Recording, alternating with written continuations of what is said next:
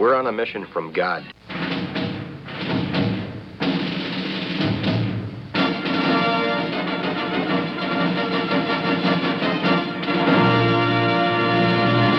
And now for something completely different.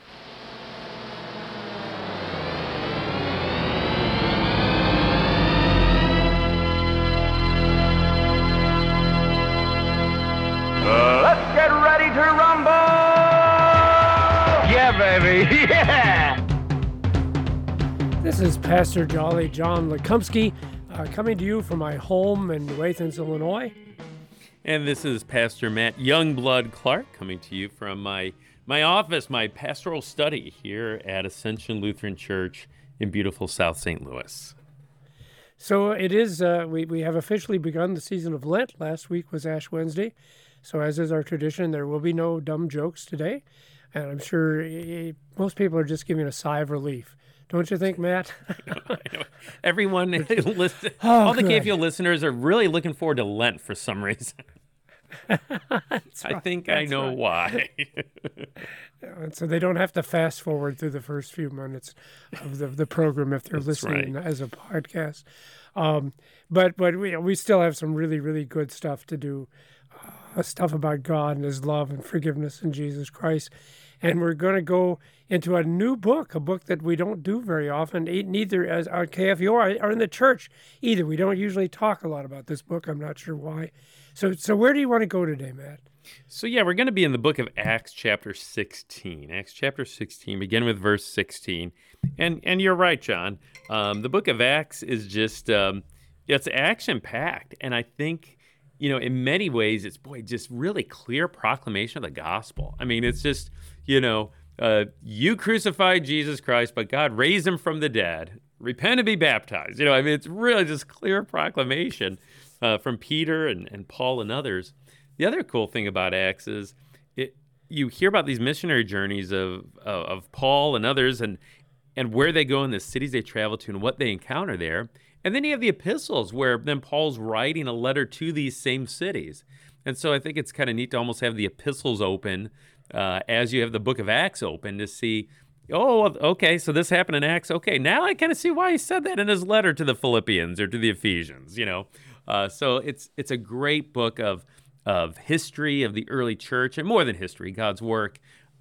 And it's it's a great tool, I think, to be able to understand other parts of the Bible, especially the epistles. So yeah, the book of Acts.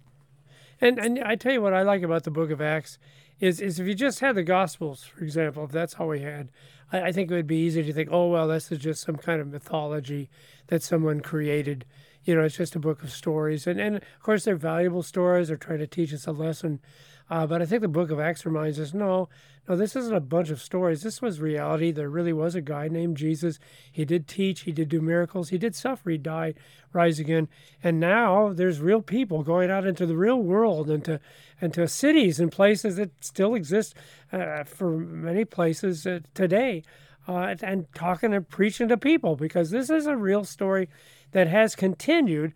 If you think about it, Matt, the Book of Acts continues to this day Uh, because Acts is about them fulfilling the, the command of Jesus to go and make disciples of all nations. And we're still working on that here 2,000 years later. So you're right. Yeah, it's, it's a great, great book. And it's the same Jesus and the same gospel that you find everywhere else.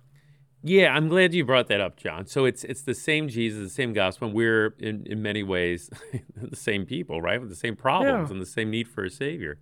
So what I'd like to do is at, at Ascension, what we've been doing is uh, connecting then the Book of Acts to our own lives, but then also to the lives of some of our members who are refugees from, especially Nepal.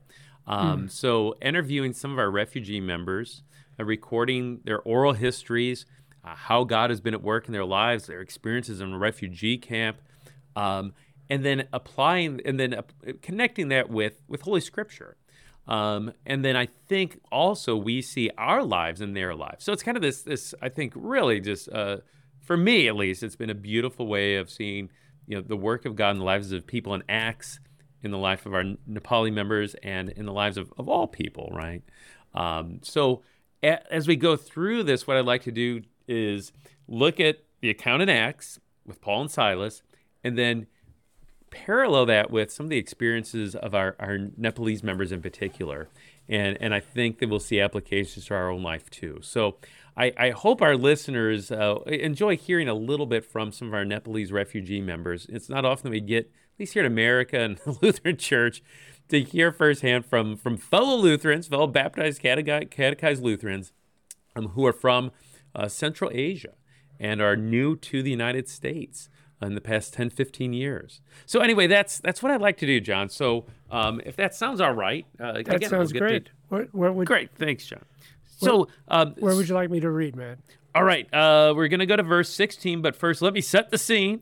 Um, this Okay. is Paul and Silas in Philippi. So they are they are traveling the Mediterranean world, and like you mentioned, these are real cities and real places. So Philippi uh, today it's in modern Greece. You, know, you can you can go visit Philippi. So maybe some of our listeners have been to Greece. Uh, but at the time of Paul and Silas, this was an important city for the, the Roman world. Um, Emperor Octavius had even given it special status. Uh, there were many retired Roman military that lived there. And to be a citizen of Philippi um, was almost almost on par with being a citizen of Rome. So I mean, this is this is very much a Roman Gentile city that So- uh, so in other words, are in. I, I probably would have been living in Philippi if, if I'd lived back in those days because I am a retired guy. You It was kind of like so Florida. everyone Is that what you're saying? You didn't retire like to, to Boca today? Raton, Florida. They retired to Philippi. So John, To you would have Philippi, your okay. villa there in Greece, um, retired. Um, so, but there in Philippi, the, the other issue, though, along with that, because it is so Roman, is um, to to be Roman was to also embrace Roman religion, right? So pagan Oh, yeah, yeah. religion, worship of the emperor, worship of these Roman gods. Um, the the religion, the culture went hand in hand. The lines were kind of blurred when it came to being a Roman. You're you're both you're a Roman by by you know in terms of your civil life and your citizenship, but also in terms of who you worship and how you worship. So that's that's the context into which Paul we find Paul and Silas. And, and, and could I just uh, throw in a comment here? Because I Yeah. I'd never thought about this before. This is one of the reasons why the Romans didn't like the Jews a lot, because the Jews did not sacrifice to these Roman gods, like you said, and that's part of your life. You have to, whether, whether you believe in them or not, the sacrificing to them was part of your culture. And of course, Jews didn't do that, although you could kind of tolerate the Jews because at least they did sacrifice to a god. So, so well, maybe you know, maybe they'll cover this other god. But see, that was the problem with Christians. Christians don't sacrifice to anybody. Well, what good are you then? How are you going to help the community? How are you going to help the nation? You're not sacrificing. You're, you're, not taking any god and helping us out. See, so uh, Yeah. that's why Christians particularly were persecuted because they weren't even doing anything to to appease the gods. So yeah. Yeah. So so yeah, related to that, you know, at this point early in the the church's history, I mean, there's not many Christians out there, right? No, So no. Uh, for you know, for most people, they just assumed that Christianity was another sect, another uh, offshoot of Judaism. So they just assumed, well, these Yeah. Christians, they're they're they're pretty much Jews, but just different, you know. So uh, th- you'll see that uh, when when we get into the text, the charges that good. is brought against Paul and Silas. I think it's kind of interesting, you know, why why they're being charged, why they're dragged in front of the magistrate, what charges brought against them. So anyway, let's let's get into verses 16 through 18, if you could read that for us. As we were going to the place of prayer, we were met by a slave girl who had a spirit of divination and brought her owners much gain by fortune telling. She followed Paul and us, crying out, These men are servants of the Most High God, who proclaimed you the way of salvation. And this she kept doing for many days. Paul, having become greatly annoyed, turned and said to the Spirit, I command you in the name of Jesus Christ to come out of her. And it came out that very hour. Surprisingly, a very similar story to what we had last week, man. I, I didn't yes, think about that. I- yeah. uh, yeah. So the, the demon possession again, um, again, uh, it's called a spirit, right? Uh, last week we saw that too, yeah. and it's an unclean spirit. This week it's a spirit of divination, right? Um, Yep.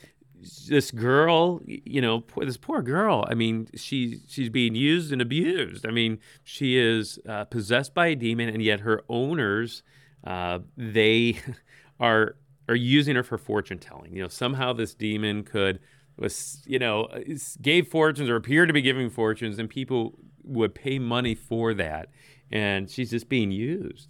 Um, it's a sad situation. So, you know, she's following him around, you know, kind of like proclaiming who Paul and Silas are. Uh, and it's kind of almost almost humorous. Paul gets annoyed by it and he casts out this this demon, this unclean spirit. Um, so that's what happens. Um, and this is how they get themselves into trouble. And you think, well, how could they get in trouble for this? They gave freedom to this this girl. How can that be a bad thing? Uh, well, the owners don't like it. And guess why not? Because their moneymaker's gone, right? The Um, moneymaker's so- gone. Yep. Who knew yep. you They don't could care about the girl. out of a demon possessed girl? Who Yeah. thought? Wow, man, you got to figure all the angles, Matt. yeah, I know that's pretty low, right? Um, Yeah. And and I, I got to assume that her yelling this out and her reputation as being someone who's demon possessed was was distracting from the gospel, was distracting from uh, Paul and Silas's mission work, and so finally, yeah, Paul just cast the demon out. Uh, so, So- we so see the me- concept. Yeah, go ahead. Let me, well, let me throw this out. Uh, you, you probably know the church father Theophylact. I don't know if I'm not, not super familiar with them, John. Go ahead. I don't think anyone is, but it's just well because I I I done the research on that that other thing about you know eh, the story we had last week where where Jesus tells the demon to be silent and and uh, cast him out. Same thing here.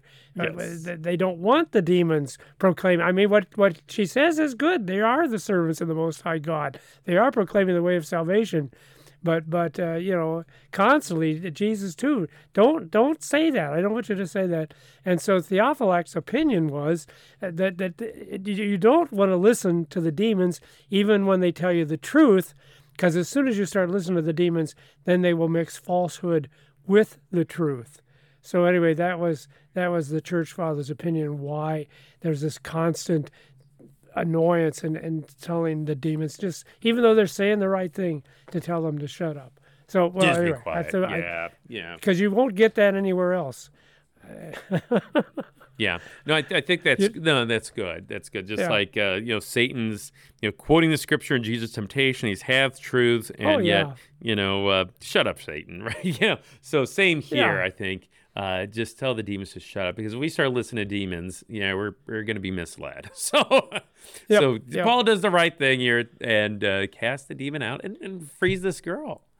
Um, so yeah, so in verses 19 through 24, if you could read those verses, we see uh, what what what thanks they get for freeing this poor girl who was enslaved to a demon. But when her owners saw that their hope of gain was gone, they seized Paul and Silas and dragged them into the marketplace before the rulers. And when they had brought them to the magistrates, they said, These men are Jews, and they are disturbing our city. They advocate customs that are not lawful for us as Romans to accept or practice. The crowd joined in attacking them, and the magistrates tore the garments off them and gave orders to beat them with rods. And when they had inflicted many blows upon them, they threw them into prison, ordering the jailer to keep them safely. Having received this order, he put them in the inner prison and fastened their feet in the stocks. So they are locked up tight, as we would say.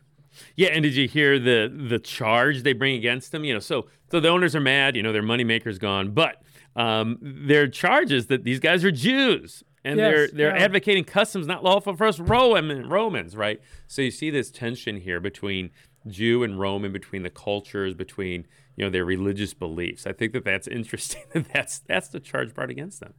And then uh, yeah, beaten with rods, uh, thrown into prison, chained to the wall in the inner prison even. Um, yeah. And you know, so sitting there bloody and beaten and bruised, and you know, uh, you, you know, persecuted. Well, what do Paul and Silas do? Could you just read verse 25, First John?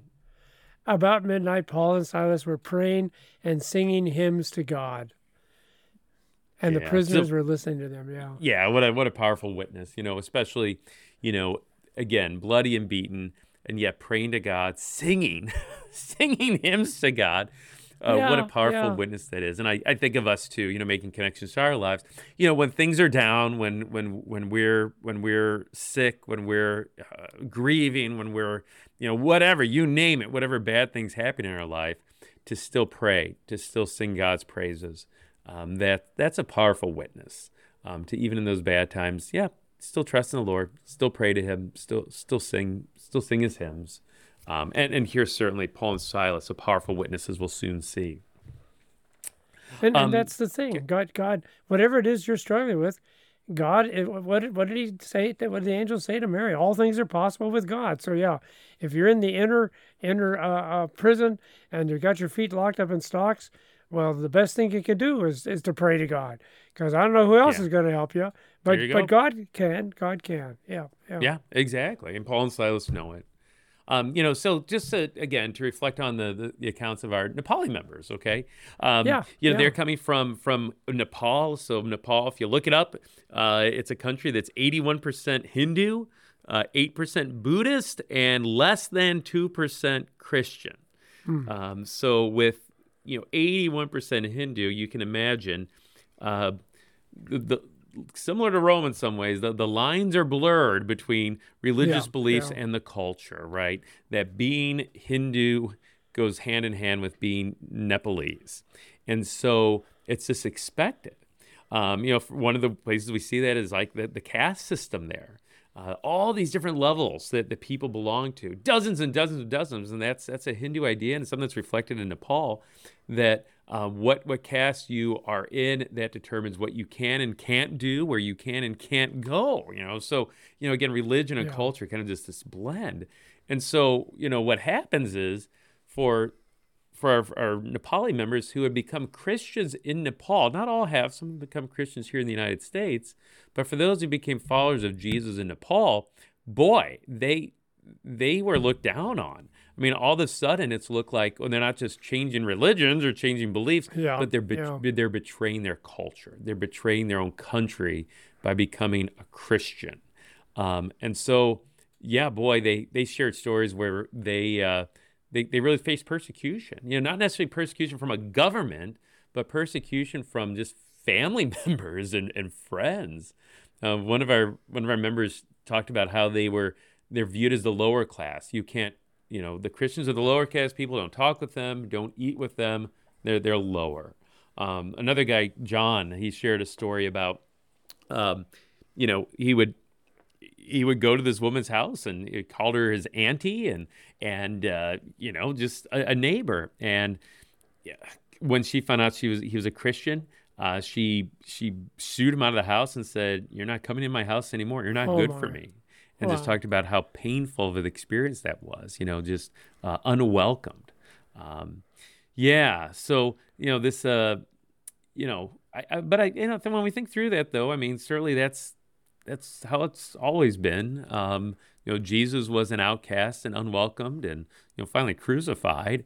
Um, w- you know, why should his followers be treated any differently? You know, whether it's Paul or Silas, or whether it's our our Nepalese folks that that were sharing their stories. So uh, yeah, I, I think that's a, a powerful witness, and um, uh, you know, certainly a firsthand account of yeah, just, just what that looks like sometimes when when you're a follower of Jesus, what the consequences of that might be. Um, Well, Yeah. and, and I'm thinking, Matt, you know, that that see, we, uh, you and I, uh, have lived in an unreal uh, time and place where where Christianity was the dominant religion, and Christianity was what everybody did. Everybody celebrates Christmas. Everybody celebrated Easter. Uh, and, and we don't realize that that's not been the situation for Christianity throughout most of the world and throughout most of history. Uh, and now, of course, we're getting uncomfortable because we're kind of losing that. I, I, I saw that the largest uh, religious group now are those that say they don't have any religion at all. Uh, that's the first time that that's been the largest uh, of, of the group. I mean, Christians are probably still number two or whatever, but but uh, and we feel uncomfortable with that. Although I'm thinking that's that's the way it usually is. You know, what what Yeah. we were experiencing was a time of, of extraordinary blessing by God, where everything was accepted about what we preach. But it also occurs to me that it seems like Christianity has done a lot better and has flourished actually in situations like you describe in Paul and like is described here in the book of Acts, Yeah. uh, where there was a, a kind of a, a, a persecution, I don't know, whatever word you want to use, but where it really was tough to be Christian. Yeah. Definitely. So yeah, we, we shouldn't be surprised at stories of persecution like this. Instead, I think we should be surprised at stories where Christians aren't persecuted. and like you pointed Yeah, out, yeah. you know, in Yeah. America, that's that has been the case. And instead of being surprised by that, wow, we're not being persecuted. We, instead, we, you know, it was kind of just take for granted. Well, this should be the norm. And yeah. well, no, no, take up your cross and follow me. Jesus says his persecute his, his followers. You know, he was an outcast. Guess what? We are going to be too. Um, you know, blessed are those when, they persecute you, for yours is the kingdom of heaven. You know, uh, John, or excuse me, Matthew five. So anyway, you're, yeah, exactly. But I, I want to get to what happens next, John. So if you could read um, Okay. verses again, Yeah. twenty five through. Oh boy, let's go all the way through thirty four, if you could. About midnight, Paul and Silas were praying and singing hymns to God, and the prisoners were listening to them. And suddenly there was a great earthquake, so that all the foundations of the prison were shaken, and immediately all the doors were opened, and everyone's bonds were unfastened. When the jailer woke and saw that the prison doors were open, he drew his sword and was about to kill himself, supposing that the prisoners had escaped. But Paul cried with a loud voice, Do not harm yourself, for you're all here. And the jailer called for lights and rushed in, and trembling with fear, he fell down before Paul and Silas. Then he brought them out and said, Sirs, what must I do to be saved? And they said, Believe in the Lord Jesus, and you will be saved, and your household as well. And they spoke the word of the Lord to him and to all who were in his house. Then he took them that same hour of the night and washed their wounds, and he was baptized at once, he and all his family. Then they brought them up into his house and set food before them, and he rejoiced along with his entire household that he believed in God. Yeah, thanks, John. So yeah, here's the rest of the account. It's incredible. So um, I, I think it's interesting. Paul and Silas praying and singing hymns to God there in verse 35. And the, the note after that, who was listening to them as they're doing that? The prisoners, the Yeah, prisoners. I, th- I love that yeah, that that's Yeah. included. Um, so it wasn't just, you know, they're kind of just singing themselves in the inner prison. No, the other prisoners are listening. And I'm thinking the jailer is probably listening too. Uh, because after the, the, the earthquake comes, the doors fly open, chains fall off. The, the jailer is about to kill himself, and Paul says, No, don't do that. We're all here.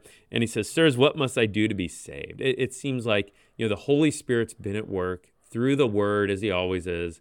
And, and maybe that word came to the jailer through the singing of two beat up Yeah. inmates. Um, the word through two singing guys in a jail cell, and it's worked. and and the, the the jailer says, "What must I do to be saved?" Uh, and what's the response? Um, believe in the Lord Jesus, and you'll be saved. Yeah, the and, and be response isn't, well, baptized. and be and baptized. be, and be yeah. baptized. Yeah. the response isn't well, quit your job. The response isn't you know, um, you know, do the, this or that, but just no, believe, believe in the Lord Jesus. You'll be saved, you and your household. Um, yeah, and then yeah, then the, the jailer brings him to his own house, and then he and his his family, his whole household baptized. And that word household comes up another number of different places in the New Testament, and it it means that household. So we're talking probably yep. the servants, the children, whoever was whoever was in that household um, was baptized. Uh, and again, uh, baptism and, and the gift of faith for all people. Um, so yeah, just an incredible, incredible account um, of of God at work in the life of this this jailer of all people. Um, yeah, that- so I, that- I that's what I was thinking, Matt. The, the jailer, the guy that you think you'd hate because he's the guy that locked you up and put you in the stocks. Yeah. yeah, the guy that would hate you, right? Um, he's, he's Yeah. getting paid to keep you in jail. He's probably a, a Roman, uh, or at least a Gentile himself. Um, so I, I another story from our Nepalese folks. There's a another guy named Gagan who's a member here, and and he shared uh, a story about how similar to John's, there was a, a, a friend that he had that he somebody he grew up with and he would spend time with, and you know they were like brothers. And when the mom found out that Gagan became a Christian, it, he was no longer welcome in their home. Uh, could no longer spend any time with her son um, you know, just just barred from from being a part of their life at all. But then he also shared this in his interview. He says, um, you know, God brought her into the church. he says, I'm just reading what he said. After a few months, after a few years, she became a Christian in our church, and she told me, Gagan, I'm sorry. Uh, I told you not to come to my house. I did wrong. I'm sorry. Uh, and he said, I said to her, It's okay. Uh, people do that who don't understand about Jesus' love. and then he says, She became a good Christian. So here's this, this woman who, you know, uh, does not welcome a Christian into her home uh, and becomes a Christian. It took months, even years. Uh, but again, the Holy Spirit at work through the word of the gospel. And you know, Gagan's response was, "Yeah, well, people do that that don't understand Jesus' love." and I think yeah, that's yeah. that's a good way of putting it. Um, that yeah, sometimes those who don't understand Jesus' love can mistreat people that do know Jesus' love. Um, but I think you know the, the reason I like this parallel between the story of the jailer and the story of this this w- Nepalese woman, a mother um, who had been Hindu but became Christian. The the parallel is you know no one is beyond the work of the Holy Spirit. You know no one's beyond the work of the gospel. Uh, not a Gentile jailer in Philippi, uh, not a Hindu woman who's a, a mother in a refugee camp. And then we think of the people in our lives that seem maybe a little out of reach from the gospel, right? You know, maybe the the family member who's straying away from the church, or maybe the you know the person we see on social media who seems to always be mocking Christianity, or maybe you know maybe uh, for some of us we have a neighbor who's who's Muslim. You know, here in St. Louis we have a number of Bosnian Muslims, for instance. Um, just a reminder that yeah, no one is beyond the work of the gospel. Not this jailer, uh, not this Hindu woman. Um, the the Lord can work through the gospel through the Holy Spirit, as He always has, uh, still today. And so I think there's great comfort in that. And also, I think a great encouragement for us then well, to share the gospel, that, that we might be those instruments by which the Spirit works and, and the gospel's shared. Yeah, any other thoughts, John? Well, and, and see, I think that's why maybe Christianity is we're at a good point at this. Because see, the problem is when you become the dominant religion, you actually start acting like the people who don't know about the love of Jesus. Isn't that strange? Then, then when we're the ones in control, then we start having, uh, you know, little little concern for other people who don't agree with us, that don't believe, and and so now maybe that that's training, switching rather. Maybe we'll understand. No, no, like like you said, in the whole teaching of Scripture is, there's nobody outside of God's love. Nobody, even even a pagan jailer who's beaten up on Christians because he probably Yeah. maybe supervised when they were beaten, but there's still people God loves, and there's still people that God wants to forgive. And thank heaven that's true of you and me as well. Yes, amen. This has been Wrestling with the Basics.